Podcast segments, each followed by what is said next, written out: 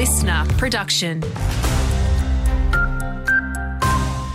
G'day, I'm Dan McRae with your local news.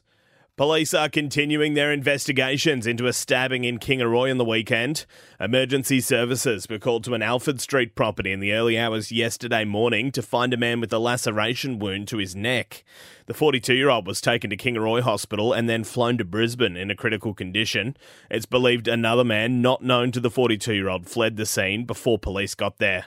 Support services are bracing for an influx of calls following another alleged DV murder, with evidence showing victim survivors may be threatened by perpetrators or motivated to seek support in the aftermath.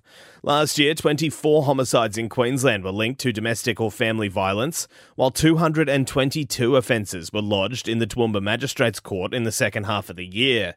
Griffith University social worker Silke Meyer says coverage of high profile DFV incidents can bring positive change. Having those conversations on the news, on the radio, for example, without a horrific homicide event occurring so that we just keep domestic and family violence as an awareness conversation. And if you're experiencing domestic or family violence, support is available through 1800 RESPECT. Federal MP Bob Katter believes the state government needs to remove restrictions around subdivisions to make land more affordable in the regions. He says a house and land package should be $370,000 in a town like Toowoomba with a population of less than 300,000. Now, the average price of a house in Brisbane is 820,000.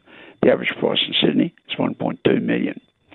So, a good start would be um, to move the people out of down there up here. And finally, experts say a drop in vaccination rates could be leading to a resurgence of measles.